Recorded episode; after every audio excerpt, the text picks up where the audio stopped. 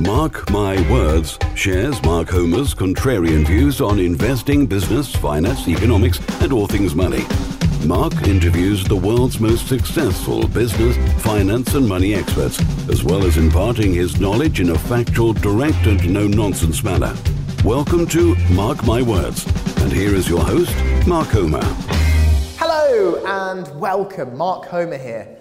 Welcome to Aspect, our development of 99 apartments above a trading supermarket in the centre of Peterborough. Today I'm going to be talking about my predictions for 2022, where the market is going, what's likely to happen, and the things that you need to focus on to profit the most. 2021 has clearly been eventful. I don't need to talk about coronavirus or, or lockdowns, but um, there are some critical things which have happened in this market which have been particularly pertinent. Smaller units, apartments have been selling more slowly than houses and bigger units, and certainly areas in London um, and central London have, have probably gone sideways or gone down, less demand, people have moved out. Um, satellite cities, Peterborough, um, lots of Midland cities, and certainly the north have actually benefited. We've had huge rental demand uh, for our, our tenanted properties. Uh, and actually, if you want to sell properties in this area, they're, they're selling quite quickly as well. Most of the country has been catching up with London. Lots more people are living in our units now and commuting maybe two, three days a week to London rather than going in every day, which is which has created uh, an opportunity uh, and probably a little bit more happiness for, for tenants and, and, and employees. I don't need to tell you that in 2021 house prices went up a lot. Uh, on average, lots of areas of the country went up about 10% uh, in round terms um, due to the increased transaction, transaction volumes. Lots of properties around here having 20 viewings when they come on. Uh, I've been speaking anecdotally to uh, various people, in, in, including a couple of our staff members who are trying to buy and they're getting gazumped. Uh, the market has been red hot, both in terms of sales and in terms of lettings. Um, that's not necessarily always the case. Um, often you get a strong sales market and a weaker lettings market, uh, and vice versa. But lots of things have happened through the pandemic and the government induced recession that we saw during lockdown, um, which um, have taken us all by surprise. Okay, so prediction number one. Lots of talk about inflation. For lots of you who've been watching my videos, you'll see that I'm not wholly sold on this story of inflation running away and getting into some sort of hyperinflation or, or some sort of massive inflationary circle which carries on maybe into the double digits. We have been through a series of government induced shutdowns. Factories, offices, businesses have shut. Therefore, what they supply, goods, services, have not been available in the numbers which they are required as we've come out of lockdown. People have got lots of cash and they suddenly want all these things. So you're going to get inflation. This is a supply side shock. According to the Bank of England, and at the moment it looks like they're probably right, inflation has been pushed up due to the lack of supply of these goods and services. Surely, now that factories and businesses are open, and are supplying goods and services to the required level, inflation should start to abate. The Bank of England are clearly worried about it getting into this big circle and pushing through to wage negotiations and into core prices. And it doesn't look like that's happened yet. Yes, people are demanding more for wages. Yes, people are demanding higher wages. And there are some other issues in the supply chain. However, it does look like those, some of those inflationary pressures are now abating.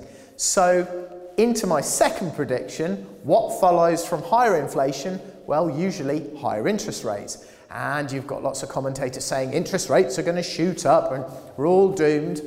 Well, it surely follows that if you see this as a supply side shock, inflation goes up, let's say it's at 4% at the moment, as the supply returns, as it has done, inflation should fall back, and therefore the Bank of England may see less pressure to increase interest rates.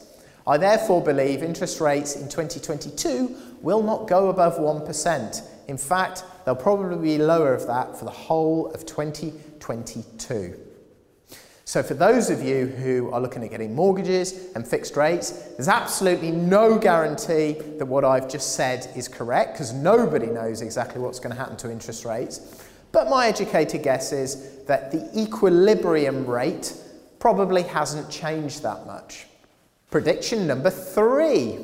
I think capital growth on smaller units and apartments in 2022 will be higher than that on houses, larger houses, and rural areas. So the city centre apartment market is likely to be better in 2022 than the rural housing market. Why is that? Well, because the houses and the rural areas had such a good run in 2021, I think that will reverse uh, and the rest of the market will play catch up. Prediction number four I think capital growth will abate. Um, I think there's still going to be positive capital growth. On average, up and down the country, I think you're probably looking around 5% in 2022. Obviously, we've got this new Omicron variant on the horizon. The Daily Mail are having a field day as usual. However, although not too much is known about this variant and we don't know how transmissible it is, or how effective the vaccine will be against it, there is anecdotal evidence from South Africa that it is likely to be mild. Of course, nobody knows yet exactly how it's going to turn out. However, I expect it won't be anywhere near as bad as some of the stories in the tabloids. Prediction number five cryptocurrency has had a really, really strong run through 2021 uh, with the Federal Reserve, the Bank of England, uh, the European Central Bank printing all this money, lots of people have chosen to go down the cryptocurrency route uh, to store their cash and also as part of a speculative uh, investment strategy. With the possible exception of Bitcoin and Ethereum, I suspect lots of the smaller, uh, less established, and let's say less real coins are probably going to go through a really, really tough time.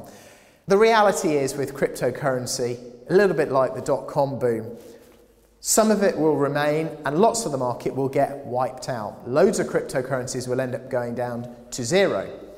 It's just working out which ones are going to be good for the future to keep your money in. So I expect there'll be an almighty bang in 2022. Uh, lots of them will get wiped out.